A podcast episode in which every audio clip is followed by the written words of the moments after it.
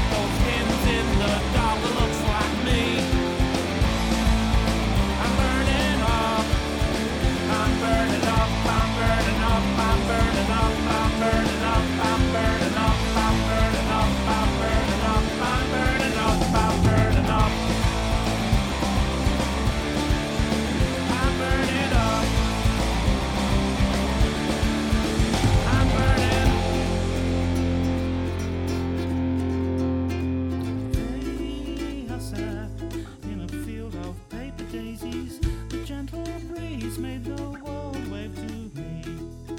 The day has come with a gold ring wrapped around her. I think I might just bathe in the sun. I think I might just bathe in the sun.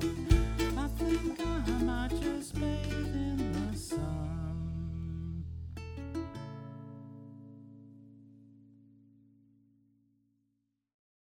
G'day everyone, welcome back. It's my great pleasure to welcome back to the podcast for the second time, the megalith hunter herself, Laura. How are you? Hi, Tryphon. I'm great, thank you. Well, we've got uh, we've got a very interesting place to go tonight that's not spoken about very much, that you spent a couple of weeks in. Uh, however, before we get there, how is anything happened in Malta? Have we found a magical cart that fits the cart ruts and we know what goes on there? And I haven't solved all the mysteries yet, but I do have I do have some ideas. I'm I'm starting to speculate on a few things. Yeah. Um, yeah. I've got a few theories to do with menhirs. Mm-hmm. And I've got a few theories, well, I'd say one proper theory to do with the statues of corpulent figurines. So okay. I'm working on researching those in a way that I can present them with some pretty good facts and evidence. Yeah, right. So it's yep. not just speculation. Yep. Um, yep. So that's, you know, I'm, I'm always doing this thing of like, okay, so I want to actually visit the sites and get some decent footage. I want to delve into lots of different mm-hmm. areas, not just the places I visit. Yep. Um, because of course there's a A, a, a chance that everything's kind of related. Yes. And then I also want to come up with my own ideas. So mm-hmm. when I'm doing my kind of educational YouTube channel where I'm talking about the mysteries and I'm looking at through academic papers on them and yeah. various books, um, it's not just about kind of summarizing what's known about each topic. Obviously, I'm trying to explore ideas at the same mm-hmm. time mm-hmm. and touch on some of the facts, some of the more controversial um, ideas and hypotheses, but also eventually present my own research. Absolutely. So that's always been my intention from the yeah. beginning, yeah. is to, in some way or another, whether it's through writing a book or something, present mm. my own ideas. Um, and yeah, I've actually now, since we last spoke, got a few ideas about menhirs and the corpulent figurines. Cart okay. ruts, I'm still like... Uh. Look, I, I had a, I had an interesting conversation about the car rides. Oh, they're just, you know, they're just random tracks. I'm like, no, they're actually all equally spaced and they're everywhere and they don't lead anywhere and they go into the yeah. ocean. And this guy looked at me and goes, they're equally spaced. I said, yes, they're equally spaced everywhere. And, and it's like, it's the same thing over and over and over again and they don't go anywhere. And he's like, oh, well, I'm going to have to rethink that theory. I'm like, yeah, you're going to have to, because there's no...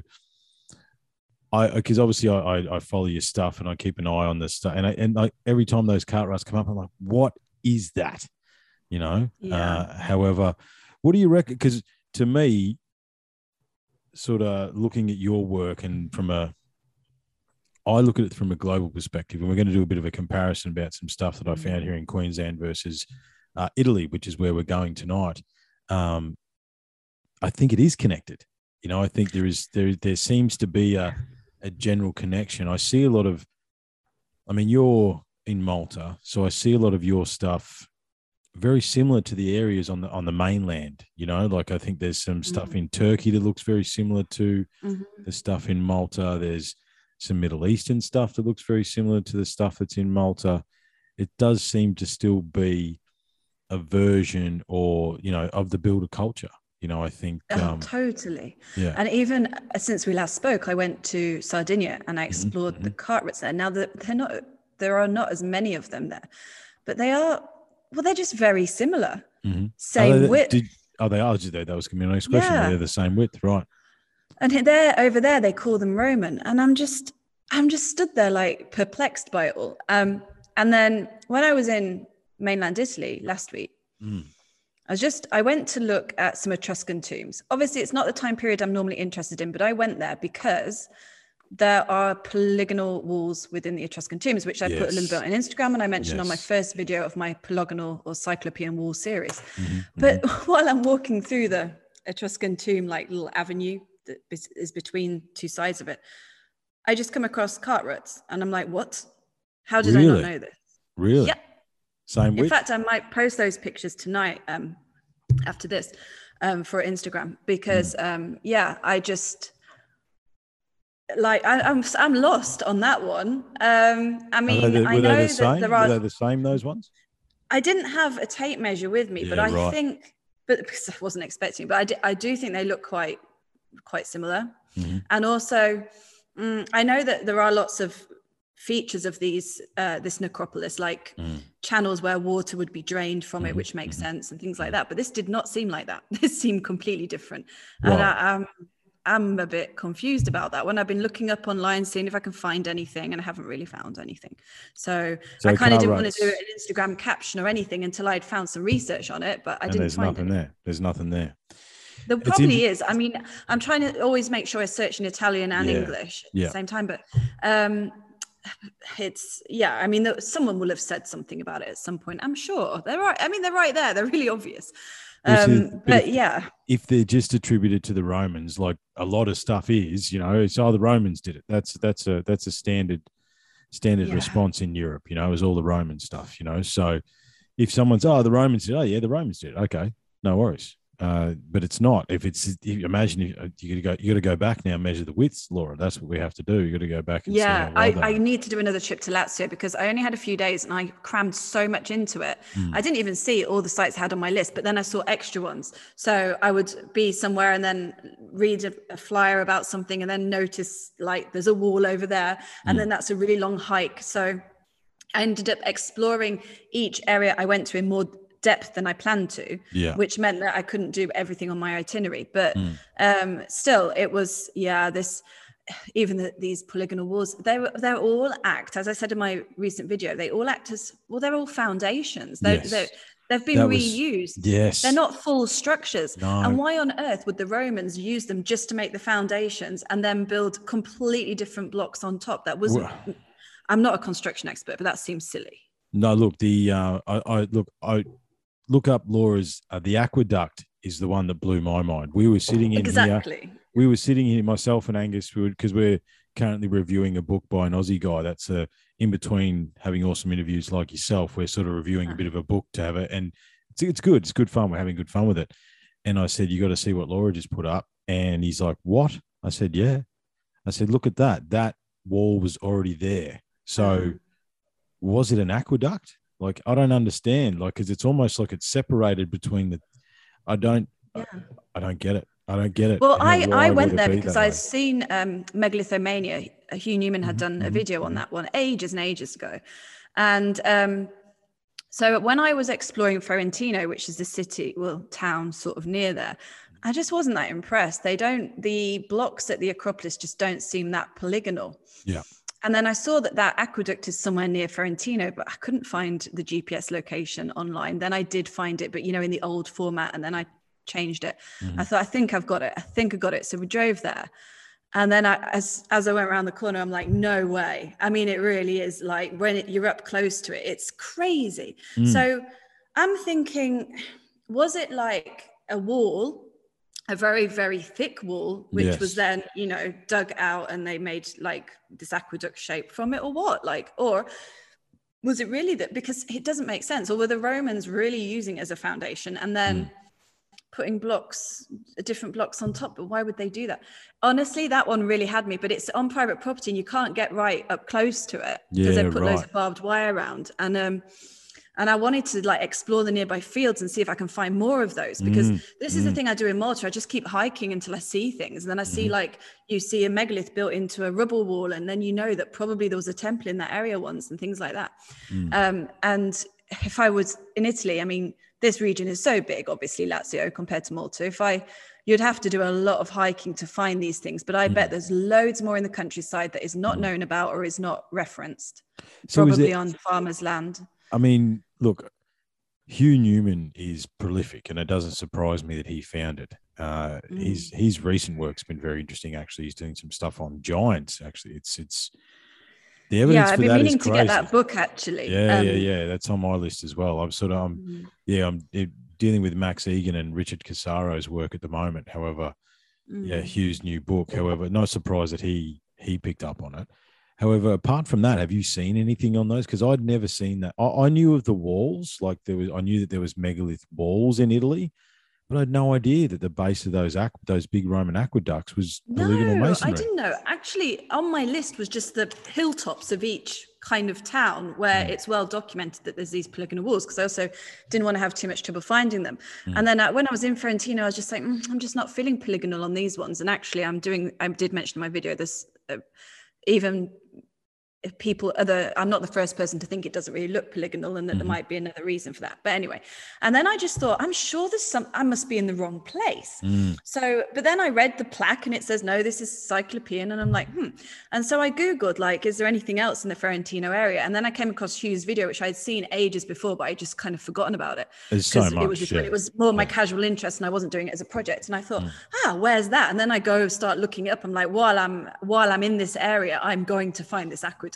Yeah, yeah, yeah. And then, um, and then drove to it. It's kind of, it's quite. I mean, it's in between Ferentino and this other town, and mm. that's the other thing. Okay, so most of them are like most of the Cyclopean walls. You'd be led to believe are like all uh, fortifications, yeah, because they're all on these hilltops. But they're actually, you find them in valleys like that aqueduct. You find them, from what I've read, and now I've started to go through all the proper research on it. You find them as platforms of like terraced terraced platforms for agriculture, yep. terraced platforms for villas in the mm-hmm. middle of nowhere, mm-hmm. uh, road embankments. Like the Romans, for me, it seems they came and there was a massive um, infrastructure Inter- yeah. there that was yep. broken down, and they just saw some advantage in reusing it. That's how it looks now. mm. you know I, I prefer to go with fact, mm. and I only speculate when I can really find a gap. So if an archaeologist says this is a bit, we don't really understand this because of a dating because of this a dating anomaly, or we don't understand mm. this, then I see an area where independent researchers can get in and speculate yeah. and look into the different research and stuff. It doesn't mean you're going to conclude anything, because no. unless you're working in a very specific niche area, unfortunately mm. it's it's quite difficult to prove anything. But it means that you can definitely open up the conversation and explore it. Mm-hmm. Um, but on this one, I'm like, no, come on, there's something going on here. This is this is ridiculous. Like, well, for, for those that have got the video, do you want to do you want to share screen and show me some of those pictures? I'd love to see. I'd love to see some more, because I. Mm. It floored Let me show me. you the pictures I have in my um in my laptop, because I've got loads, obviously. Yeah. Well, yeah. So. We don't have to. We we'd be here all night if we start analyzing all of them. However, let's let's have a look at the aqueduct. Yeah, so, let's have. A, I just want to see the. I just want to see what you've got at the aqueduct, because that's. So it's kind of the end of the day. So the sun was a bit like, it wasn't ideal lighting from the direction of the sun, but. See, yeah, and obviously you couldn't get that. Is that is that from a fair way away too? Obviously, no, that that's re- real close actually. But there's a fence um, about a meter away from it, and then you're in the road. Mm. Um, so on the on so, the right, just so on the right there. So okay, I'm just trying to see how they the the merging between the two building styles. So they've used some of it. It looks like they've clicked. They've mm. they've, they've they've, but it's totally different. Like it's it's brick and mortar, and yeah. mortarless polygonal masonry. Like it doesn't make any sense whatsoever. I don't understand.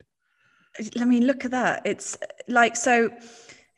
Obviously, the what I wouldn't have thought there was an aqueduct structure there originally. So mm. was it just a really thick wall, several meters? Because this is obviously several meters, mm. and then it was reused, and they cut a big arch in it. Um, even so, the other side is really. This is where it's challenging. That I had to really zoom in through a barbed yeah. wire fence, because that, there's a the, proper field on that side, you want, and you want, the sun was get, not on my side. you want to you want to get up close and personal with that wall there. I mean, it, it, look, even the little wedge pieces and stuff like that, like that is truly polygonal masonry. That don't, not only is it look like it is a different building technique, obviously, and but it looks older, and the stone is different. So it's not even like they use the same stone.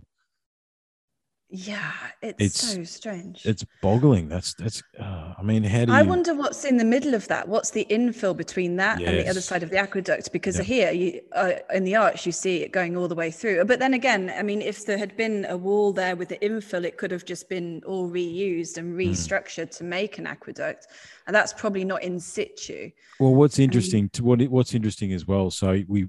We, I threw my research Me. down here upside down. with an upside down photos. You've got to have a bit of fun. Um, what I found down here is that our, a lot of our mate, that's that's probably the best photo. That's amazing.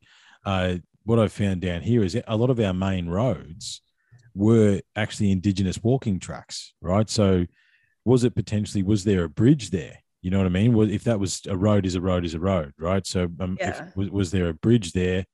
And then they've just used that bridge to form the aqueduct. I mean, that's a, that's me thinking on the fly. However, because yeah. now they built a road through it. So you yeah. see on the top of the aqueduct, there's like an old road on there. And mm-hmm. then there's this road going through here, which obviously wouldn't have been there mm. um, back in the day. So I don't know. It depends what the geology of that area is as well. So there's Could nothing. So there's nothing on this. You can't, apart from Hugh Newman's video, you can't find any papers or anything else like that on it. Um, I haven't, well, there are a lot of books, but they're all in Italian and I don't speak great Italian. I'm learning it. Mm. So I just take my time with it. I look up a lot of the words that I don't understand um, and get friends to help me. Um, so it's a bit of a slow process. I'm sure there is research on it, but, mm. but still everything that I've come across that's kind of um, official and not really questioning anything just talks about how the Romans did it. That's all it really talks about. They don't ask why on earth they did it like this. I mean, I, I guess the top of the aqueduct is modern. I don't yeah. think that's um, Roman, but the bottom, but, but I, obviously that's been rebuilt at some mm. point, but this is apparently an old Roman aqueduct. Mm. So um, I don't know. So it would have had the Cyclopean masonry and then probably some regular square opus quadratum stonework on top. Yep. Um, so, I, I mean, I want to see if I can find any pictures of that. And then, of course, it was reconstructed at some point in modern mm, times. Mm, mm, mm. I don't know. I need to find more on this specifically. Oh, but that's it's... why I'm going town by town now. Yeah. I'm really breaking it down. Mm. I I did my introduction video as a general overview, but now I want to go town by town, mm-hmm. looking into the countryside of each area, the hilltop fortifications, the um, the proper history, and then wherever archaeologists have found anomalies or what dating evidence they actually have for it or what they say mm. about it. Mm. So, you know, that's that's kind of like my what I'm working on at the moment is this series. Yeah, the, and tru- Ferentino's the trouble. Ferentino's going to get good treatment. I need Absolutely. to really. And you need to you need to go and need to go and talk to that farmer and say, pretty, pretty please, can I go and have a close look at the wall? I know, I was thinking that, like I was looking around and I couldn't, this is the problem with megalith hunting. Everything's always in the middle of nowhere. Yeah, and um, Tell me about it. You never know which farmhouse belongs to which field. So you don't even know who to go and like knock and ask. And then if I just show you something else just quickly. Absolutely. So this is the Ferentino Acropolis. I just, I'm not seeing it. I'm not seeing Cyclopean masonry. That's not Cyclopean. That's, nah. No.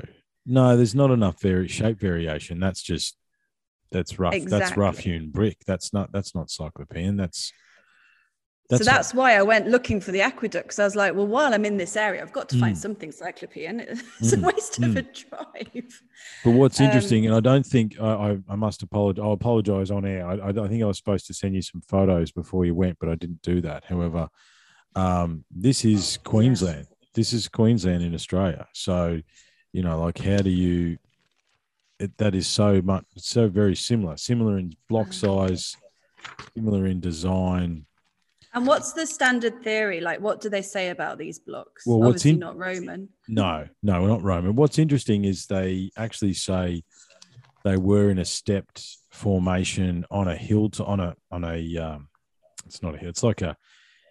It's a, it's a, it's not. It look, it's, they call it the Gympie Pyramid, but it's not. It's, it's a, it's a, it's a ridge line that has a pyramidal front. Okay, right. Uh, and the story goes that that these stones were taken from there and moved to this. This is the front of a church, right? Uh, right. And they were moved and then placed there. Uh, huh. You know, uh, and that's the story. But it, it, it look, I. I've dug more into it, and it seems to be there seems to be a, a stonemason at the end of all these stories, or some sort of mason at the end of these stories. And there's a, a whole nother uh, side of research, because I, I don't really know. I mean, that's the the money shot in, in Gympie is yeah. is that corner. This this this. I mean, look at that there, the, the, and that perfect wow. corner piece. Like, it's truly polygonal masonry, uh, and it's. There's not a, apart from that, a mason built it, it, the idea being it was donated in the thirties as a Depression era project to employ local men, right? And they put a wall around the church. That's that's the official story. And then if you follow the the government documents, end in a in a mason somewhere along the way. However, how do you, like, this is a true anomaly, this one, the, the wall, because there's no other examples of it. There's some other, you know, there's some other rough examples on it. It's almost mm-hmm. like the, you know, if I showed you, actually, I probably, I probably got some here, actually. If I just skip through, because, yeah, I mean, so look at that. Some of that stuff is very interesting as well, right? This is the the Gympie Wall. Yeah. Uh, and those, wow. those, those blocks are a good, I don't know, fifty centimeters thick as well. Like they go all the way through. Uh, so you'd imagine and you'd assume that these small pieces go all the way through too, which which twists your mind even more, because it's like you've got to think about those wedge pieces. That's not just a wedge that goes in the front. That wedge is that long. You know what I mean? Like they, they've actually uh-huh, uh-huh. the wedge That's that long. Crazy. Um, and yeah, so this is the more impressive stuff. But then you, you go along and you find that that's the that's the corner piece there. But you go along. And yeah, see, then that's similar to what you were just showing me there. It's sort of like, it's yeah. like they've, they've had a go at it, but it's all rough hewn, you know, and it's like, that's not, that's another wall that's around in the area that is sort of polygonal, but not really. It's sort of like they've just, mm-hmm. just picked a rock and all oh, that one looks about the rough shape and then just, just chucked it in there. However, yeah, look, yeah. I don't, the, the, the mystery of the Gympie Wall is still open to interpretation. I think like a lot of these, uh mysterious polygonal walls that seem to turn up, and you know the and the, yeah the idea is is that if it was on the on the ridge line, that it was actually stepped for uh farming, right, which is what you said earlier, like some of these walls are stepped up hills to do terrace farming, you know, which is yeah it's interesting. I mean, and look, I speaking to farmers, like I'm a bit like yourself, I'm not going to take While I don't, I, look, I, I don't mind taking a trip into woo-woo land. I, I'm, I'm open to exploring different theories. However, like yourself, I am building my own narrative from my corner of the world and having a look at the, the you know, the joining pieces between the Egyptian and the and the the, the triptych and the Mason influence and all that sort of stuff. And where did it all sort of come together? And you know, the the Stonehenge, and you know, there's some. Mm-hmm. I'm following up some very interesting things that I, I won't talk about now, but I'll, I'll talk off mic, but not not mm-hmm. not on mic about some of the stuff that I'm trying to figure out, um, which will blow people away if I can if we can get there. And again, it seems to be echoes. These seems there's just random echoes it, on every single continent and every single country on the planet. There's a a megalithic echo there somewhere, you know, which. In my mind, we have to hark back to who were these people, you know, and why. And it's just so inconvenient, isn't it? It's just, I, I completely understand when you can come up with certain ideas separately. I do mm. understand that. Mm. Happens all the time. There's lots of cultural motifs that come up separately. We've said Absolutely. that before, but yep. this is just such an inconvenient way of building. Mm. And it just doesn't make sense. Like, it, I would have thought you would, like, the easiest thing would just be to make squares and rectangles as much as you can, yeah, and fit them. Um, so the polygonal walls, it does seem inconvenient to me, and a strange technique that it can be everywhere like that. Just and a strange technique insofar as it is truly engineering. These, because yeah. I've sort of looked into the engineering behind it. These polygonal walls, the reason they're still there is because they withstand earthquakes. They withstand, you know, like mm. that that that interlocking masonry withstands the stresses that this planet dishes out. You know, the land moves, everything shifts, and we all, you know, we all know. And you know, standard brick houses, they'll slip.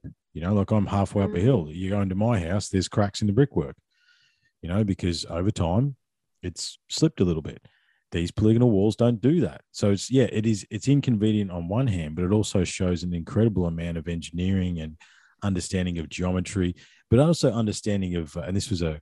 We were sort of talking, I don't know, we were on or off the mic, but you got to understand the stone. You know, you can't just cut mm-hmm. a stone in any random shape, right? You, you, because that stone will just break. So yeah, in order to get to the point where you're building polygonal walls, you can analyze a piece of stone to the point where you can see the fault lines in it. You can see, you know, if I cut it this way, it'll be okay.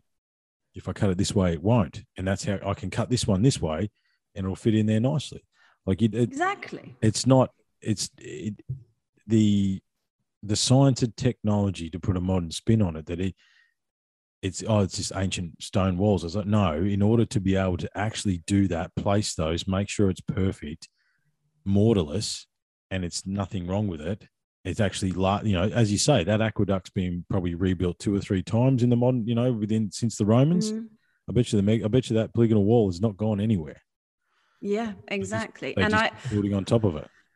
And what I also find um, kind of crazy is, okay, so it's inconvenient. It's a lot of effort. It requires specialist skills. Mm. That's why I don't think it can just grow up in loads of different areas simultaneously. That's right. It's too specialist for that. Mm-hmm. Certain things can, and that doesn't make sense to me. Mm-hmm. So, I mean, this one has really baffled me. I've been looking at them for a while, but when I got there, I just wasn't quite prepared for how many there are. Like, I start hiking up the hill to look at the one at the top, and um, it takes a long time. And then and then you pass other ones on the way, and you're just thinking, what what were they then? I mean, even one time just driving on a cliff edge, I saw one. And it was, well, it wasn't part of the fortifications at the top of the hill. It's mm. It was like maybe a couple of kilometers away mm. and quite a bit further down the hill. And it just was like surrounded by trees, and I, I guess it would go a bit further. But mm. what was going on? Like, yeah, what, what was, was that, that sectional wall? Yeah, what was? The I'm just seeing them all over the place yeah. once you start looking for them, um, not just the ones that have the plaques and are signposted and on yeah, you know yeah, yeah. the maps. So something very interesting. And what I said in my video as well about the arches, I hadn't really thought about that, but it's it's so true. The Romans built arches, mm. and the polygonal walls are not. They, they've all, wherever there is a kind of Roman gateway, it's trilithon mm. or upside down V-shaped. Mm-hmm, mm-hmm, mm-hmm. And they weren't known to do that. They were known to do arches. Mm. And you, what's interesting, so in the book that uh, we're reviewing at the moment, we're sort of reading this book. It's a, an Aussie guy called Max Egan. And uh, he talks about Baalbek, right? And obviously Baalbek is, uh, uh, is the Romans did that too. And this, yeah. this, this would apply as well, right, to what you saw, because the Romans originally, it's Italy. Obviously, the Romans were, had did something with it. So the Romans recorded everything. If the Romans had built a detailed polygonal masonry wall, not only would they have written about it, there would have been instructions on how to do it. Right? Because this, yeah. this is what Max was saying. If the Romans moved a one thousand ton stones at Baalbek, there would have been massive walls dedicated to that achievement. You know, and we'd still know about it now. And it'd be the same thing. If the base of an aqueduct was better when you use polygonal masonry, then A, all the aqueducts have polygonal masonry bases, and B, we would know about it before, yeah. you know, before Hugh Newman and, you know, the, I imagine the, the raft of Italian explorers who we can't properly communicate with have, um, have looked into, you know. And this is when you start, I think probably what you found yourself doing, Laura, as well as you get deeper into the research, is that you you step back from the, oh, wow, megaliths, and it's like, hang on a minute, oh, wow, but hang on, how and why mm. and when and who and what, you know, like you actually start digging and asking these questions. There's a picture emerging, right? And it's mm-hmm. like, mm-hmm. because now you go into so much more detail than ever before. I used to just visit sites. Mm-hmm. Now I go and I really like explore them and look into every piece of, even in the local museums, you find mm. books in Italian and you just, you know, go and buy them because you're not going to find them online or no, anything. No. Um, and I start going through and I'm just like, wow, this is like, it's, it's, it's blowing my mind. There's something, yeah, there's, and it's super interesting because like even I've been to Rome so many times mm. and I've never really noticed any of this there. And from what I've read, there isn't any polygonal masonry actually in Rome, only mm. out in the countryside, which doesn't make sense either. Why wouldn't no. they use it for all their main municipal buildings? But anyway, mm. then the other thing is that Rome, the Romans, like I've been to lots of Roman sites where sometimes I've thought, wow, what's that? And I've looked at the plaque and it said, that's like some giant megalithic altar. And I'm thinking now I feel like I need to go back to those places as well. Oh, yeah. yeah. Um, and have a look at that from a new perspective, because mm-hmm. I don't, I don't think they were Roman altars now. No, I'm like thinking they well, were reused as a Roman altar, but they yeah. were not Roman altars. Well, you've got to remember the Romans were the best at this, basically. You know, I, I used to, when I was in the corporate world, and, you, you know, you'd get stuck and you'd have ten thousand meetings a day. You know, remember that? It's like you spend your life in meetings and nothing ever actually get done, and that, that'd annoy me. Yeah. And I get to yeah. the point and I go, you know what? The Romans only ever had one meeting, and it was join us or die, Basically, that's what they would say. And then that would then what they would do is they go, okay, you can join us and we will honor your gods by building a temple where your temple is, right? That's what the Romans did. They took uh, sacred sites from the cultures that they either convinced or conquered, and they would build on the sacred sites in honor to, you know, either their gods or whatever. That that they were known to do that. So it's almost like yeah. any of the serious major Roman temples across Europe, you could pretty much guarantee that if you could dig under there, there's going to be something else, you know? And obviously there were there was a megalithic culture that existed not only across Europe, but across Asia, across, you know, across the planet. There's no there's no denying that as far as I can see. And it's it's and how do we fill the details? We fill the details by asking questions that people don't want asked, or the the modern academia doesn't want asked, because it's, it's well harder. I understand why they don't, because it's so hard, isn't it? Mm-hmm. Like, we do have a timeline, we do have archaeological evidence, we it does it is tricky to really place this culture. Mm-hmm. Um it is tricky. And I don't kind of have the answer to that in terms of timelines. And I mean, the thousands and thousands of radiocarbon dates have been taken from these sites in the Mediterranean. Thousands. Yeah, yeah, exactly. It's really it's not, hard to argue combed, that. They've been combed over it, yeah. It's hard. Um, the, there's, I mean, there's obviously something going on here. Obviously, there is some kind of connection between these sites. Um, maybe with some localized or regional variations. Absolutely, yeah. But placing it is difficult, and also because we do have, but even like when I'm looking back, just as I, as I was saying in the video, in the Bronze Age, in the Bronze Age, there was a lot of travel in the Mediterranean. Mm. And you had like, the Sardinians had a pretty sophisticated culture at that time, mm-hmm. called the Neuralgic, and mm-hmm. so did Minorca, and so did uh, Greece. Mm. But then Italy was just, you know, pastoralists, rural people doing a bit of farming. Mm. Why? Why couldn't they also have been a bit more sophisticated at the time? But I still don't even want to place this in the Bronze Age. I feel like the, it's a, a remnant of something that we've completely lost mm. the, to time, really. Here's an interesting, and this is a this is a this is actually a U T C theory, right? And it's it's it's it's in its it's in its early stages. So forgive me. However, when we talk about carbon dating, okay, now, they're measuring the silica, they're measuring the pressure, they're measuring the, the space between the silica to get your radiocarbon dating. To, or in order to put a timeline on it, they have a, a, a zero piece that they compare that zero piece to everything else, and that's how we get it, right? Mm-hmm. What if, what if certain events, like cataclysmic events, and that could be volcanoes, it could be floods, it could be, you know, rocks from the sky, pick, pick your cataclysm, okay? What if what if cataclysmic events accelerate or decelerate the carbon timeline by the effect that they have on the planet itself, and therefore that there's holes in the time. Like, we know there's holes in the timeline. It's like we've got the we've got the linear. We're awesome. We're awesome. We're awesome. And here we are. We're at our awesomeness now, right? Which is obviously not true. However, it's in order to get the up and down timeline, like, you know, the, the, I, I sort of believe instead of the linear curve that we've got, it's more up and down, right? I think cultures mm. have risen and fallen for, for a number of reasons. It doesn't necessarily yeah. always have to be at rocks from the sky, floods, as I said, pick your cataclysm, right? And I wonder whether or not those events have an effect on the carbon dating. I, I and look, that's a, I've got nothing to back that up. That is purely me sitting in this chair and and having a think.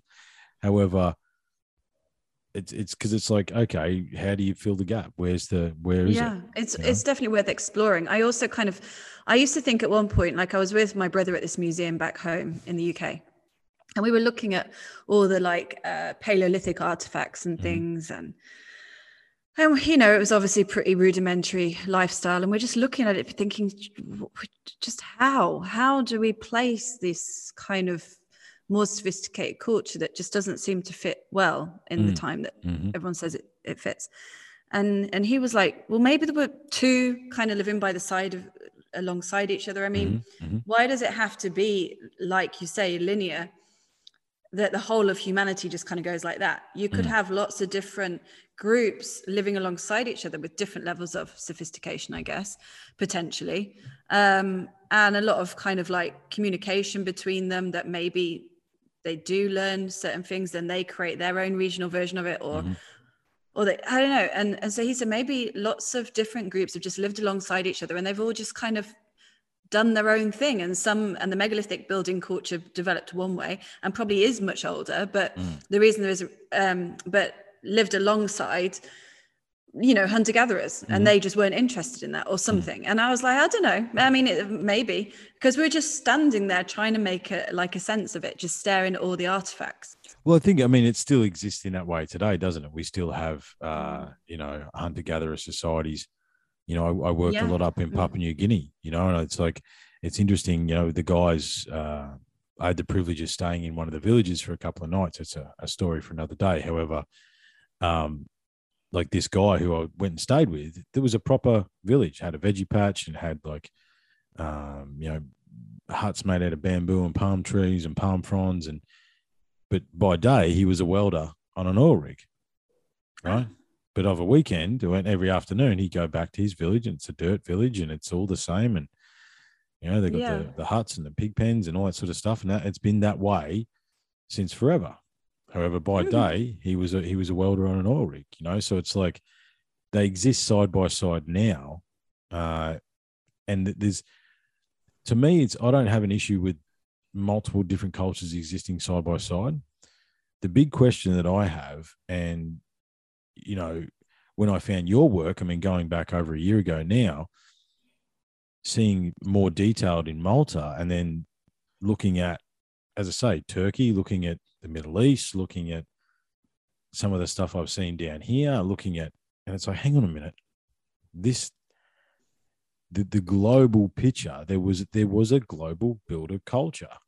It, at it does feel point. that way. I mean, I'm trying not to go down that route or the lost civilization route because I just don't have the facts or we, the evidence. We don't. But how do you? I'm looking at it like, where else do you go? When you go and you look around, and especially this most recent trip, I'm like, come on, this is mm. weird. Mm-hmm. This is weird. I mean, I've been to Rome so many times, and I'm not seeing it. And then I go into the countryside, and it's everywhere. Yeah. Well, yeah. And then you're telling me it's Roman? No. But then if you say, okay, it could be. Um, just before that, you know, like um, the Etruscans or something. Mm. All right, maybe, but they developed from a, a fairly basic, um, like culture, basically. Mm-hmm. So from the, from the Bronze Age. So I'm just thinking, it's it. Where did they get that idea from? And then why is it so similar to other places?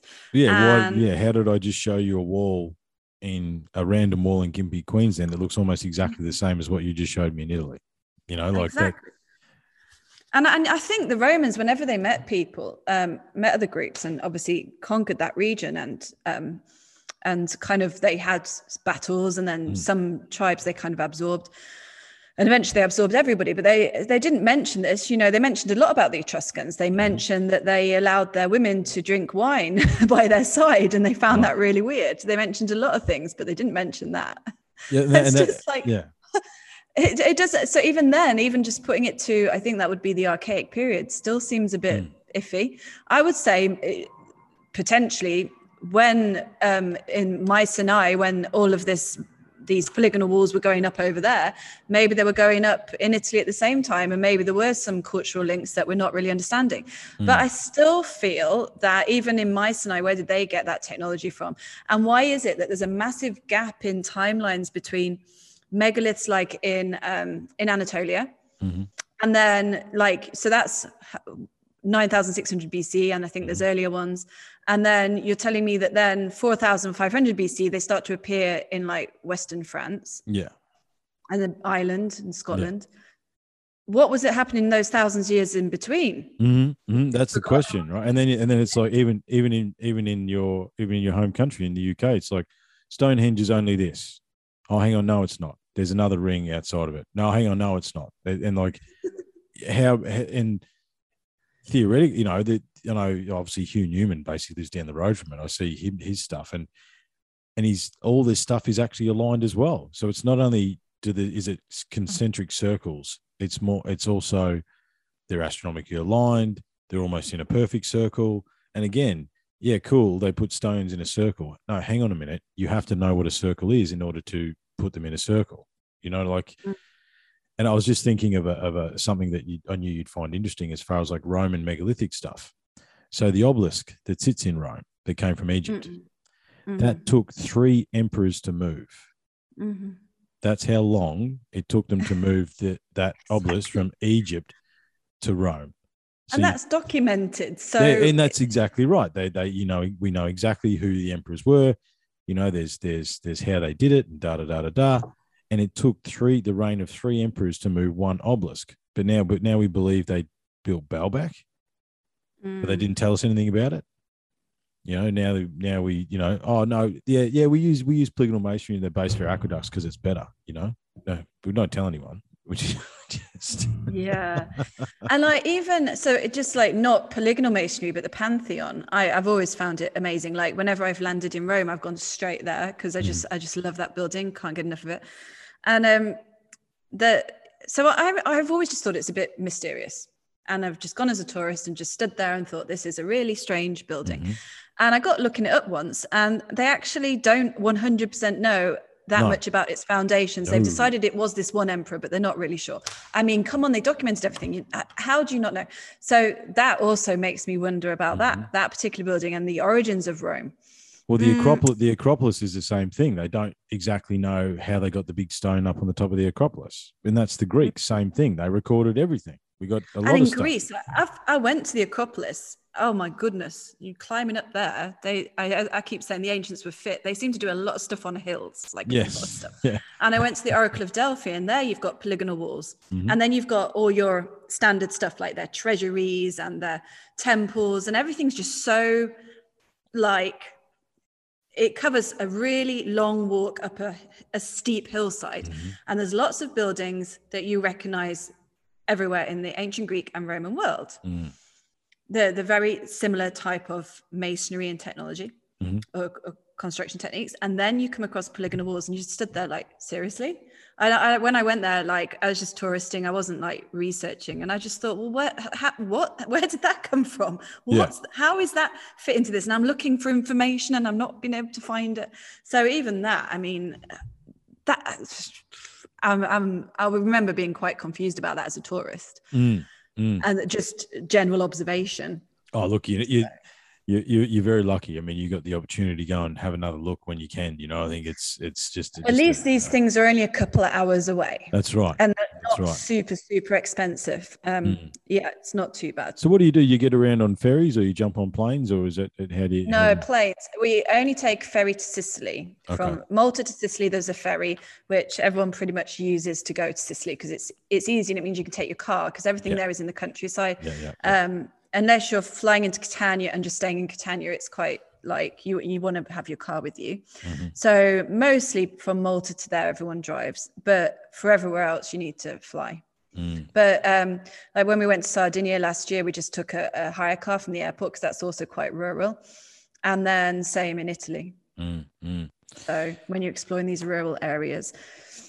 So what what's uh, so what? I mean, I'd like to see. I know if you if you could show me some photos of the tombs. I saw you had the Etruscan tombs up yeah, there. Let me they, show you. Because they look polygonal as well. What what's what's the the walls on the tomb look polygonal, and they were they were round. Yeah. Or what, I mean, what, so what, actually, it was my dad had noticed this because he's really into this stuff. Um, I guess he's the reason. As I told you before, I got into yeah, it yeah, when yeah, I was yeah, young. Yeah. And he um. He had noticed that these Etruscan tombs of Banditaccia, which are just north of Rome, mm-hmm. have some polygonal aspects. And he'd watched a video on it. And I said, but it was in Italian. And I said, well, let me go and have a look close up. Mm. And um, it's strange because some there of them have the polygonal walls, some yeah. larger than others, mm-hmm. but they're all just sections. You never see it all the way around a tomb. Mm. It's like it's, it's my face. It's like it's being constructed is that, is later. That, is that is that the obligatory upside down photo? Is that? I don't know why they're all upside down. I, when I uploaded everything to my computer, I don't so know. You're right. So that looks like it's been adapted, or it's been. Yeah, it's strange, isn't it? Like there's not many. I, I explored quite extensively, but then again, that in the, this particular necropolis, I think only ten percent is open to the public. And it's huge. Of course. This area that I explored took me ages. So um, imagine how big the rest is. If so what's you, you the know, what's the standard model? What's the standard story for these ones? These are Etruscan. Mm-hmm. And they, they um, and there's several phases, and... several hundred years of Etruscan te- like uh, tomb construction. So the round ones are the oldest, mm-hmm. um, and then there's fairly standard like square ones. Mm-hmm. Um, but it's even that yeah. is that is that all out of one piece? There's some of those some of that stuff in there. Have they have they dug that out? Is that one? I suppose they might. They're probably using concrete by then. Maybe I don't know. It depends on the. I think these are later. They look concrete or they look reconstructed because yeah. you find sections that are actually use the natural bedrock. You find mm-hmm. sections that are in uh, square and rectangular blocks. Mm-hmm. You find concretey sections, which I don't know how old that concrete is, and then you find polygonal sections. Mm. That's it's just so weird. They're all mixed in. I mean, it lends, it lends again, doesn't it, to a a more modern culture using the bones of uh, another culture, you know, like yeah. it's... Um, Where was this? Uh, no. I, see, I saw a corbelled arch there as well. That's pretty impressive. The corbelled arch works. It's interesting. Yeah, that's inside one of the tombs. Mm. Um. I think it was this one. Yeah, look at that. It's weird. Obviously, there's been a lot of messing around with this wall, but there looks to be some original polygonal sections. And see, if you look at that, you look at that, it's like there's a there's a there's a, a section there that's obviously very high quality, very well cut. Yeah. But again, the problem is, and like you say, everything's been dated, dated, dated. I, I question the dating technique because no, the bottom line is we can't date stone, right? You can't. We don't actually. Yeah. There's no, doesn't matter what anyone says. We can't date stone. So, is that a is that a um, uh, are they using again? Is it an older culture that's or a newer culture going? Oh, there's a heap of these round tomb things here. Maybe you know we found they might have found remains in them. Oh, they must be the ancestors. Well, okay. Well, let's use that. You know, I yeah, think... let's clear them out and start again. Because even yeah. the well, what I have, what they've dated is the actual. So in one of those tum- tumulus, you find like there'll be three tombs with separate mm-hmm. entrances. They don't mm-hmm. link up in the middle, and they've been carved out or built with stone blocks.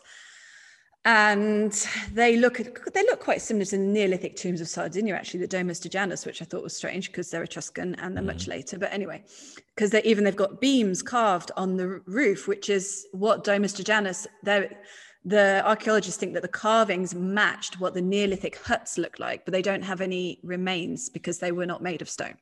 I would, to, I, to I, I would like, sure. I'd love to see the symbols because another, another line of my. It's like I've got forty thousand lines of research running all at once, yeah. but but one of them is the symbols that echo, right? So there's a, there's a family of about thirty-two symbols that are found in like in the in the caves in Lascaux, uh, mm-hmm. right through to Egyptian hieroglyphs. You know, like there's there's similar symbols, and I would I would wonder uh, what those yeah I wonder what those symbols are because because I mean it, it's almost. It, I was having this discussion with my wife. It's like, you know, she's, oh, that's very pagan. It's like, well, pagan's such a, it's like, it's Roman, you know, like pagan's a very broad topic, but they had the bars across their uh, tomb burial stuff as well, didn't they? You know, so it's like. Yeah.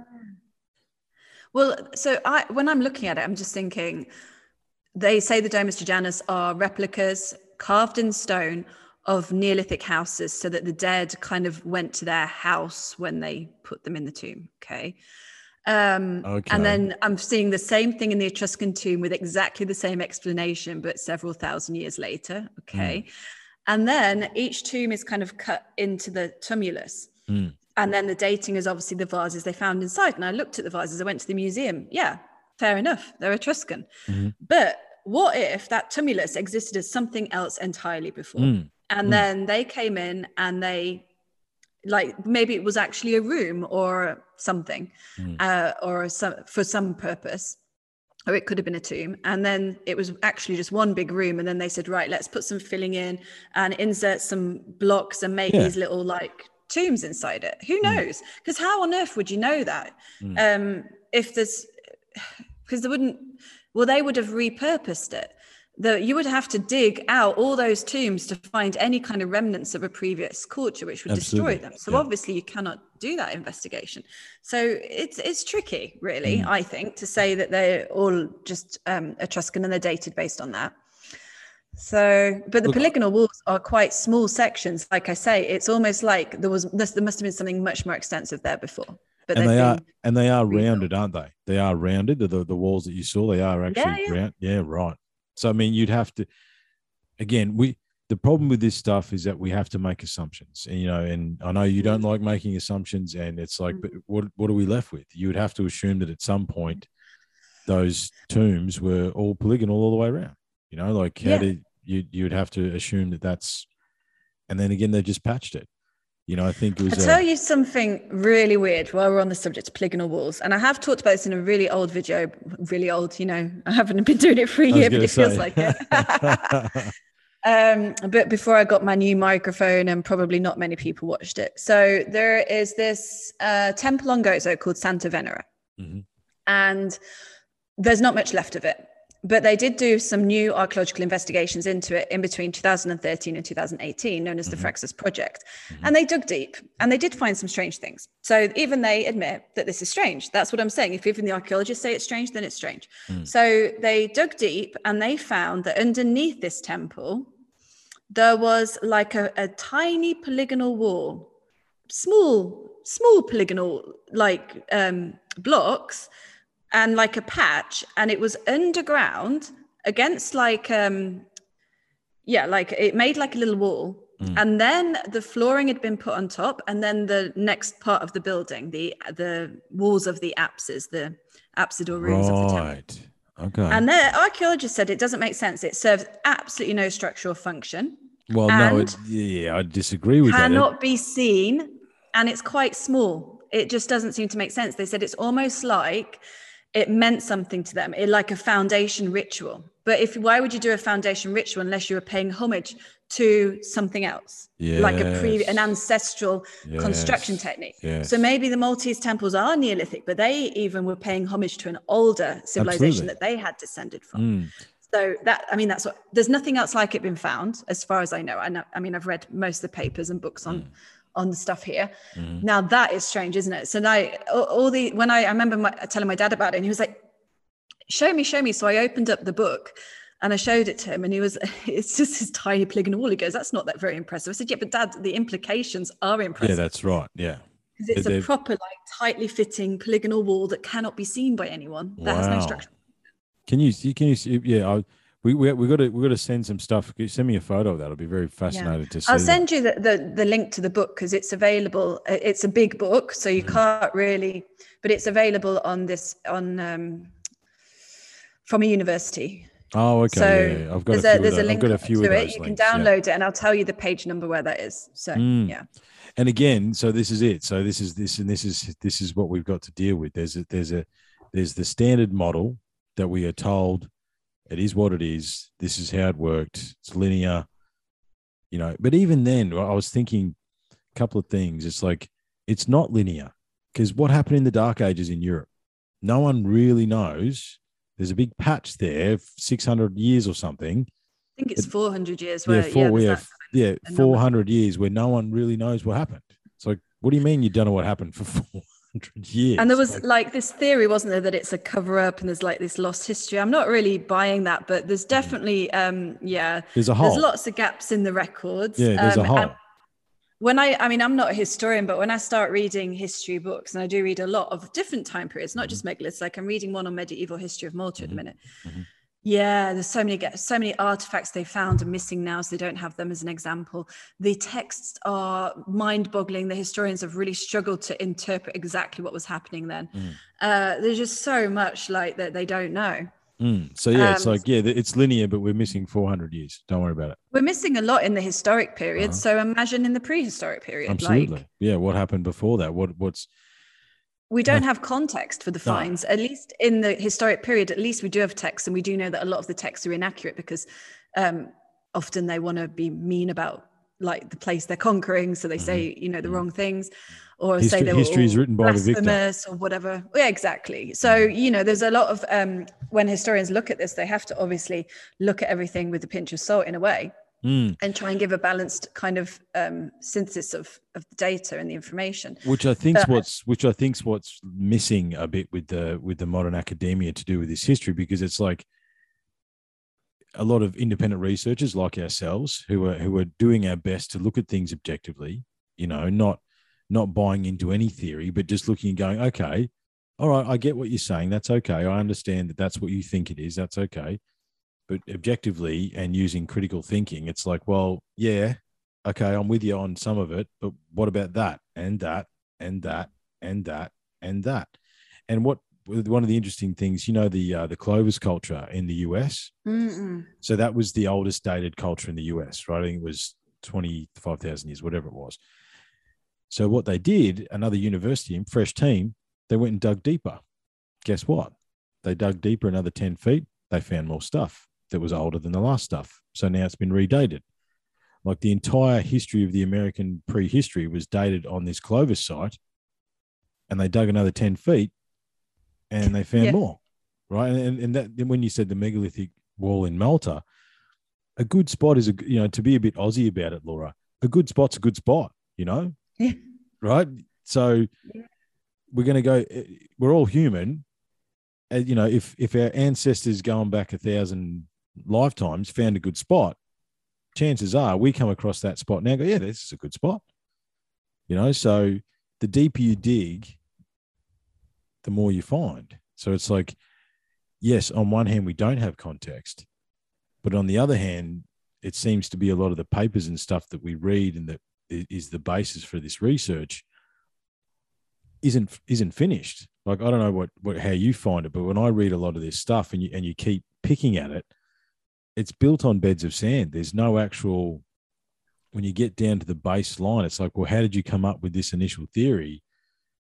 There's not a lot to a lot of it. This is the, and, but this one paper is now the basis for this whole thing. So it's like, where do you, and it's hard. Yeah. yeah it's. I know what you mean. Presenting the facts, I don't mind. If the, if I read something and they just present the carbon dates and they represent that and they say, look, this wall doesn't have a structural function. Okay, that's great. We don't really need to speculate at that point. We don't mm. need to have the answers. We just then have the facts that they can obtain with scientific methods. Mm-hmm. That's mm-hmm. fine. But often a lot of papers do um, say, well, they must have been doing this, or they must have mm-hmm. been doing that, or it must have been a ritual, or it must have been an ancestor worship, or it must have been. And I think in those cases, like that, that is just as speculative as everybody else, really. And I also have this issue, like I really, I know it is difficult to say the lost civilization thing, because it's, it's tricky to find the actual evidence for it with the current scientific methods mm-hmm. that they have. Mm-hmm. I get that.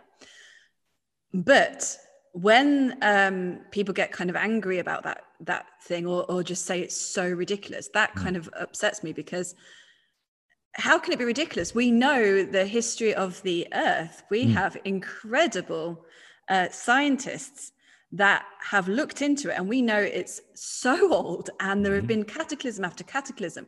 I mean, look, even just thinking when you're walking around Scotland that it's made up of extinct volcanoes. I mean, mm-hmm. it's mental. Mm-hmm. Mm-hmm. Like, so we know that the earth has changed a lot, and we know it's been through a lot. and so, and, the, and we know full well there's been cataclysms, because we've had them in our historic period, we, mm-hmm. and we can find them geologically in mm-hmm. prehistory. Mm-hmm. So w- what's wrong with saying there's something probably could have happened? And, and if there was something cataclysmic in the past, it would have wiped out a lot of the evidence that we consider for dating, like mm. organic stuff. I absolutely guess. So, absolutely. I mean, I, I mean, I'm just, I'm just saying, like, I can understand why it's very difficult to prove, and but the anger at people researching it, I don't really understand, because I don't understand. Well, I think that, we know there's been cataclysms. Yeah, like, yeah, no, you yeah. can't pretend there wasn't. Like, there, there've been loads. Look, I, I had, I had some interesting experiences uh, last year, Laura, with some of the stuff down here. I ran into some interesting people, we'll just say, and I, I think for me, because I've found, I find it, and it's, would you say, ninety-five? I, I reckon it was about the same time that I think I got my first pyramid book, which is somewhere behind me there, right? I've still got it, you know, like that's how yeah. long I've, yeah. And I just found it so fascinating and it's so amazing. And I think I came into this independent research stuff with a bit of rose-colored glasses. You know, I thought, oh, everyone must be cool. You know, we're just trying to find, figure it out. Everyone's going to be okay. Mm-hmm.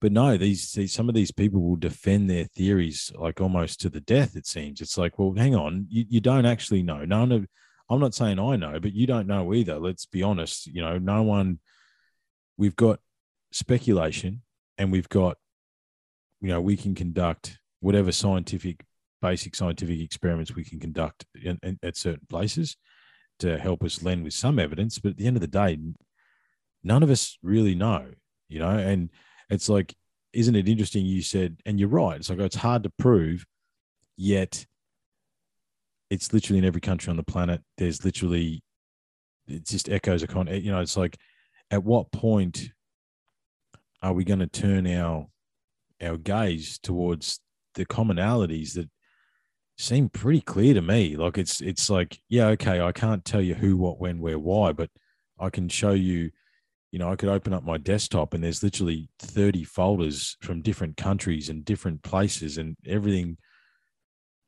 It doesn't yeah. look exactly the same, but like we've said in the past, you know, we've had discussions. It's like, it's just a different location or cultural interpretation of the same thing, you know? Yeah, exactly. And I um, I also wonder if I wonder if we are um, we're missing something, like I had said before, that's just right in front of us. Because, mm. you know, you tend to go to all the sites that are marked on the maps and the museums and everything. Mm. And even that can be difficult because a lot of finds are taken from the site and they're put into a museum in a different country or a different city. And so sometimes it's hard to really get the context of everything that was found in that particular location. Mm. Or they go on travel, you know, temporary exhibitions, but that's good. I mean, at least everyone's kind of sharing their finds and whatnot. But, um, but I kind of... sometimes I think maybe we're just looking too much into each site and actually mm. there's stuff everywhere that we're just not really noticing. Because now when I'm, like I say, you walk around the countryside, then you see some extra polygonal walls here, you see megaliths built into rubber walls. And then you're thinking maybe it's more something that has been called something might not be what mm. we think it is. Mm. It might have been reused many times in history without us really understanding it. Yeah, look, I think we have very little understanding. I, and and so, it, you know, it's, we, we look... it's one of those things where I'm, I'm sort of struggling for a terminology here. However, it's mm-hmm. like we are conditioned to see what we're conditioned to see, I think, in a way, right? And I think it takes, look, I think we can probably agree that over the last couple of years, we've seen common sense and critical thinking and a whole range of things just go completely out the window. You know what I mean? So it's like yeah. um, people are very conditioned. And I, I think that cultural conditioning, anything that people get crazy about stuff that sits outside of what they, it's like, no, that's not there. Well, what do you mean it's not there? Of course it's there. You, it's, it's, yeah. you can, I, I can, because I'm going to show you something now. Actually, I, I, uh, I think I was going to, um, I do want to send, because I know your dad loves the Upad, so I'll, I'll send you some better photos yeah, of this. Really into it. I have. Um, I really need to look into it a bit more because it's not something I've researched properly. I've just heard of the oh, some look, of the stories. We we spent uh, in this book. I think we spent two or three hours going through, not even skimming the surface of the Upad that has actually been found, and it's it's mind-boggling. This isn't that I actually did a proper uh, archaeological well. best to my ability study on this. Um, but look at this imprint here. I just wanted to show you this because, and I'm showing all the people that are interested in this, because just explain to me, what is that? Mm. Right? It's an imprint of something. Now, this is a sandstone. Can you put it large? Because I can't see it. Can you see that? I can just see a thumbnail. Oh, can I? Oh, hang on a second. All right, hang on. Let me stop share there. Let me try again. Uh, try that. How's that? Is that better? Yeah, there. Got it. All right. Look at that. Hmm. It's like it's it's imprinted into sandstone. Okay.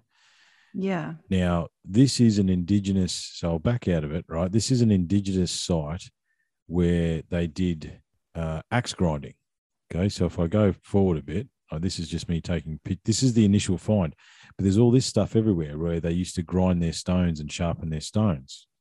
Right. All right. All these axe grinding marks. Right. So this is, uh, you know, it's an indigenous meeting place. It's actually a crossroads. And then just in the middle of it is this random imprint. Now that has been pressed into the stone. Okay. So huh. there's, uh, when we, when, when, what are we, what we're talking about, and this is a U T C discovery. Again, this is, there's nothing about this anywhere in Australia. No one said anything about it. Right. Right.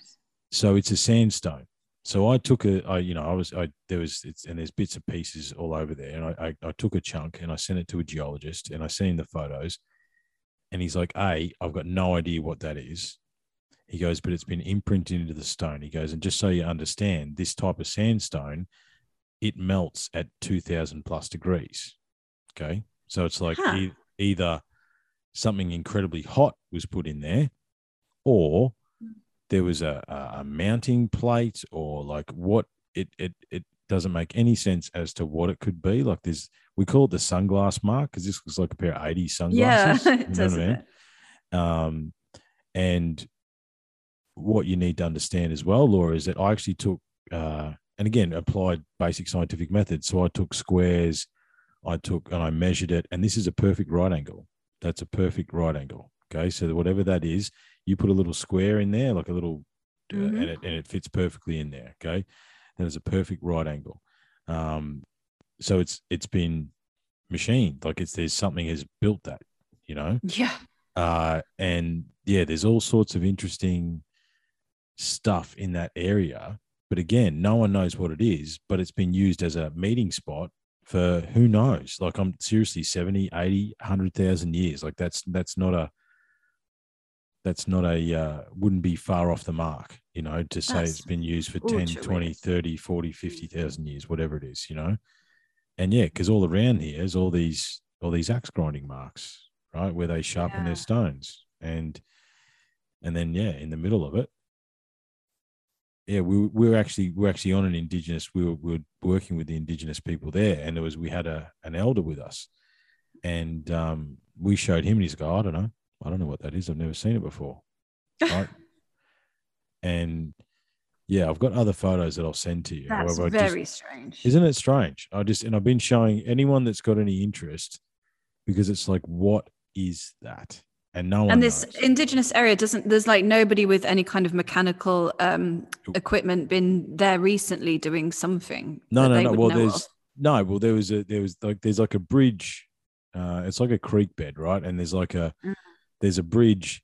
And this was, again, it was the main track through the mountains. Okay. But it's been the main mm. track that the road that now sits there was yeah. the indigenous track that was there for, again, fifty, one hundred, how many of a thousand years you want to, you know, pick your number. Uh, mm. And this has been a meeting place for the Jinnabara and the surrounding tribes. It was like a neutral place where you could come and sharpen your stones, you could have a swim. It was like a neutral meeting place and has been since forever. And yeah, I mean, I've looked at machinery. I've, I've sent this to engineers. I've sent it to as many different people as I can think of and gone, tell me what it is.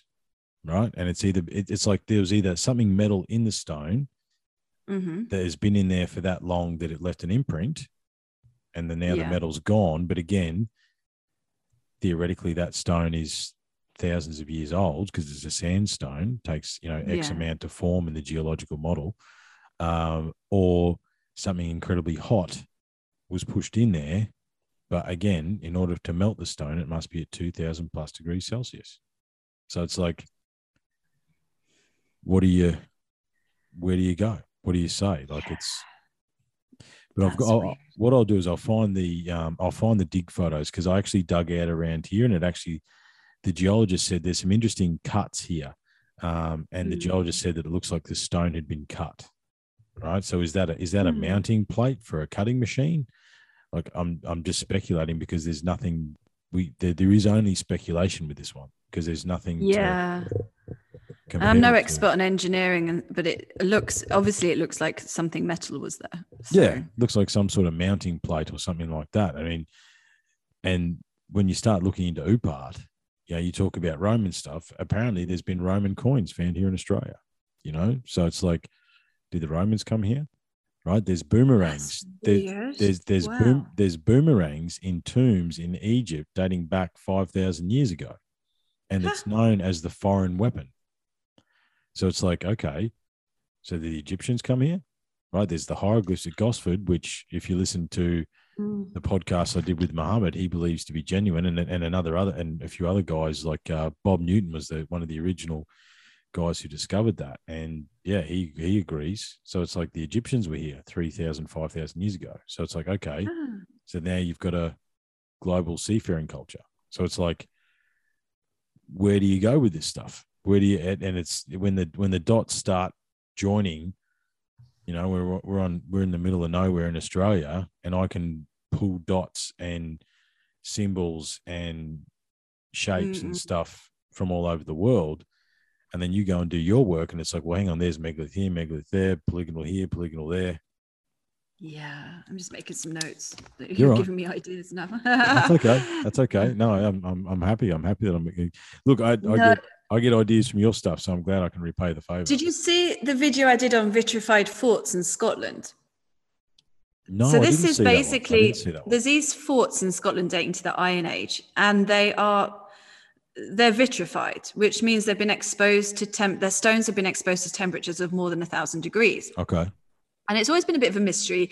Um, experimental archaeologists have tried to recreate these walls and put fires next to them mm-hmm. with wood and everything, and mm-hmm. Mm-hmm. like to see if um, because because we know that the Iron Age forts had wood like trestles on the front, mm-hmm. to see if they can recreate this vitrifaction, and they cannot. Not really. Yeah, you, they can you, create very tiny amounts of it, but nothing on the level that these forts have. Mm. And Iron Age forts, there's many in the U K, I think thousands, but um, the only ones that actually have the vitrifaction are in Scotland mm-hmm. and Northern Europe, mm-hmm. not in England, not in Wales. Now, this has really confused a lot of archaeologists, and they've come, the mainstream idea right now is that the forts were built to be burnt down in a big ritual, so everybody would see these Every, big fires. Everything's a and ritual. Then, Everything's and a then ritual. yeah, or or they were used, and then when they were abandoned, they were burnt down as part of a ritual, which could be seen for miles around. And because it, they've decided that it couldn't have been battle because of a battle, it couldn't have been um, an enemy kind of warfare thing, because you need to stay close to it for a very long time with ve- producing very high temperatures to create the vitrifaction. Mm-hmm. So. Obviously, like, everybody's like, what the heck? And this is another one of my dad's like real interests. Like, he's always gone on about it. Mm-hmm. So I did this video and I looked at all the theories, and yeah, they, I'm not buying the ritual one at all. So no. he, he was saying if what he thinks, the reason why he thinks it's region, regional to Scotland is because maybe there is some kind of cataclysm in the past had caused vitrifaction to occur on mm-hmm. certain stones, and they were the ones that just got used for the forts. So Iron Age forts were all over the place, but mm. the ones in the Northern Europe and the and the Scotland were the ones that had all were able to use the same type of vitrified rock that was affected by some sort of high heat causing mm. cataclysm. Mm-hmm. Mm-hmm. Could be. I mean, I don't know. I didn't mention this in my video because we were talking about it actually after it. Mm. I mean, he'd never mentioned that before. But, you know, it's because otherwise, why is it localized to Scotland? Mm. And what? And why were they doing rituals in Scotland and not the Iron Age forts in England, when pretty oh. much they were all the same structure and all followed the contours of the hilltops they were on? They all had similar kind of gateways. Like, that doesn't make sense to me. Mm. Look, I don't. So, I, I just don't buy the ritual stuff in most well, cases, again, anyway. Another example where the te- like with your Upad, of the temperature having to be incredibly high for this to occur mm. at a time when it would have been a real pain to make that temperature for a long period. Practically impossible. If we struggle it, it, now. Yeah. Yeah. Well, see, I, I I thought what I started with that little Upad thing. I started looking up um, blacksmithing tools. So I thought, okay, you know, maybe whatever, like. Because it was the old Cobb and Co route, right? So that's the old wagons yeah. running through there. So, oh, maybe there was a blacksmith there. So I'm looking at all um, blacksmith tools from the seventeen hundreds, eighteen hundreds, and nothing. There's nothing there that matches that. I mean, that's because it's it's really only a forge that could get anything up to that sort of, t- you know, if you apply it to modern technology, it's really only a forge that could get up to that sort of technology, uh, temperature. But again, why would you just stick something in the ground, yeah. you know, and, and, and why does no one know anything about it? And, you know, and it's the same sort of thing. Like I'm hearing, I'm hearing reports of different uh, bits of wall, same sort of thing. Like you're saying in Italy, down creek beds, right? You're going to have to walk for three kilometers down a creek bed, but somewhere down there is a, is a masonry wall of some description, right? So it's like, if it's in a creek bed in the middle of nowhere, it's hard to verify these things. Cause in, in Australia, yeah. it's not just, it's not just around the corner. Like any of this stuff, it's a, it's a couple of hours to get there. Then, you know, it's like, it's a weekend to actually see whether or not there's anything there, you know? So, yeah. and you're only going to one spot uh, and you're driving for fifteen hours to do that. So oh, um, it's like, it's hard. Yeah. I want, I'm trying to get more confirmation before I do field trips, you know? Uh, but again, it seems to be in random spots. So again, that lends to something happened in the past. At some point in the past, these random walls and bits and pieces had function, but the landscape mm-hmm. has changed on such a level that it it now they're random, right? I mean, there's an interesting line yeah. of research as well. You know, if you think about volcanic and stuff like that, that some of the stuff in South America actually wasn't on mountaintops originally, right? Mm. It was it it's because they find mm. seashells up there, right? They find right, seashells yeah. up there, so it's like. Okay, so originally it was that bit of land was covered in water. So is are we looking at um, uh, crustal displacement pushing these mountaintops up, and there just happens to be something on the mountaintop, right? Mm-hmm. And it's it's an interesting. You've got to ask these questions because again, you've got to ask the function is why do you build something up that high? Like why do you need to travel ten thousand feet, and why would you carry ten ton stones up a mountain? Like what what's the function of that, you know? Yeah, but the, I, I thought that they could usually date crustal displacement. They would know when it was, and it would usually be hundreds of thousands if not millions of years ago. And that's the problem. So, and that's the yeah you know what the thing was, so it opens we, up we, a whole new problem. when you when you dig into this Upad, and and, and this is gonna and you're not gonna like this, but when you dig into this Upad, they they carbon date it. And this is why you hear nothing about it, because a lot of this car, there seems to be like thirteen million, three hundred million, two hundred million. Like this stuff is found in coal seams, right? The, like there's there's gold chains found in coal seams. There's uh, an iron pot found in a coal seam where there's these guys knocked a bit of coal and this iron pot falls out of it. And the coal seam was dated to thirty million years. Yeah, and we yeah, so we're not even talking like no. the main argument is, oh, was it Neolithic or no, Paleolithic? No, no, we're talking no, like no, serious. No. Yeah, exactly. And that's before what, yeah, humans were around. Mm, and that's what led that's what led me to think about does do do cataclysms affect the carbon dating? Does it the, does it affect mm. the compression of the silica and all that sort of stuff? Because because if you start to take the Upad into uh, into play. That's why you don't hear about it. That's why it gets hidden in vaults, in museums, because like we can't actually acknowledge that that exists, because if we do, it blows everything out, like everything. So it's like, well, yeah. I, I mean, that would that would be the wildest side of the lost civilization theory. Yeah. It's not that it's just a bit older. Yeah. It's more like actually millions of years ago, all this yeah, stuff yeah, was yeah. happening. Yeah. And there's just no traces. Um, well, it's just impossible to date it mm. now. Um, uh, yeah, and look, it's it's. I've heard that one. It's obviously wild, but it, it, there's nothing wrong with sitting there and thinking. Imagine though, imagine if that was it. That I know. Would be but, but then again, right? So then you go, okay. If you believe the timeline, we're what four and a half billion years old, okay? Mm. And a billion is a thousand million. So thirty million years ago in the Earth's history is two seconds ago.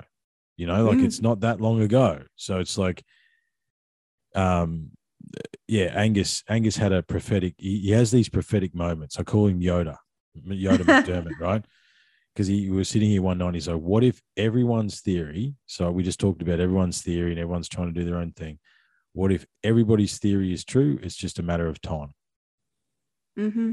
You know what I mean? Like if we just, it just stretch the time. Because again, it's like they're, they're, they're so certain of the timeline, yet when you dig into that certain timeline, like we said earlier, there's gaps, there's gaps, and there's yeah. this this doesn't go here. So like, yeah, you've got a half a polygonal masonry Etruscan tomb and the rest looks like it's made out of concrete from the Romans.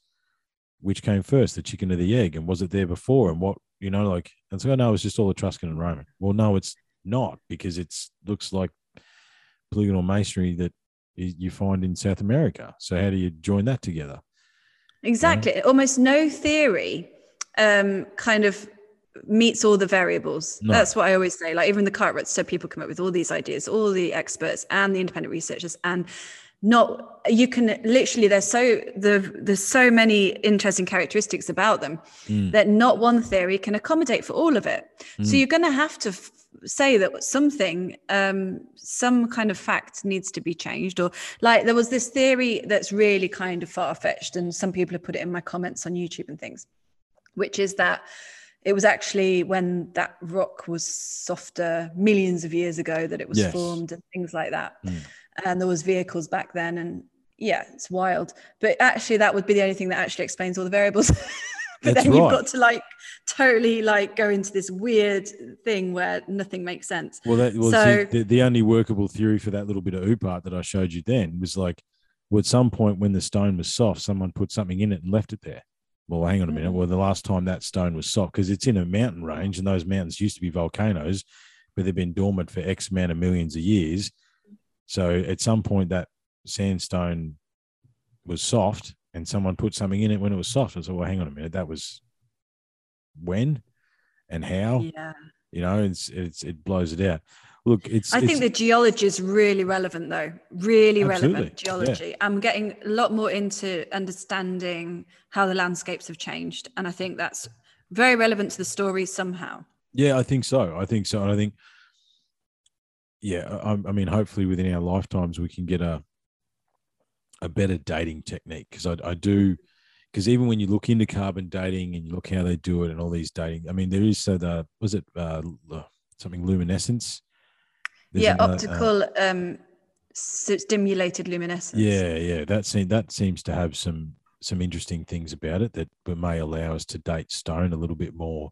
Mm. Successfully, because I mean the radiocarbon dating's got holes in it too once you dig into how they do that, you know. And it's like who yeah. decided who decided on the baseline, you know, would a different bit of coal from another place, you know, like it's it's a it's interesting. Yeah.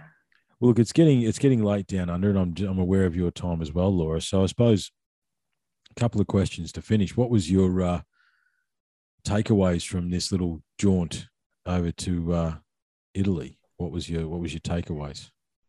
Well, you know, I'm always wondering if I'm going to be there to kind of debunk or be disappointed, but no, I really f- thought that this is this is really blowing my mind how many walls there are and how much of a um, diverse area they cover.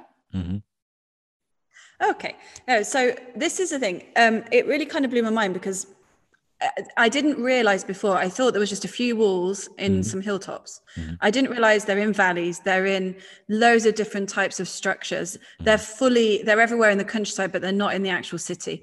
I wasn't really aware of this till I started researching, until I went and looked and saw it for myself. Mm-hmm. And I'm just walking through a city and I'm aiming for the area on Google Maps where I know there's a wall, and then I'm seeing them everywhere else. So that really um, stunned me. Also, mm-hmm. um, it made me want to look even more into that. Yeah.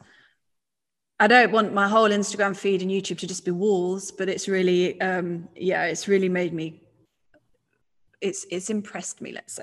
I want to really do a lot of research on that. Well, you are the megalith hunter, Laura, and yeah. kudos for getting that tag, by the way.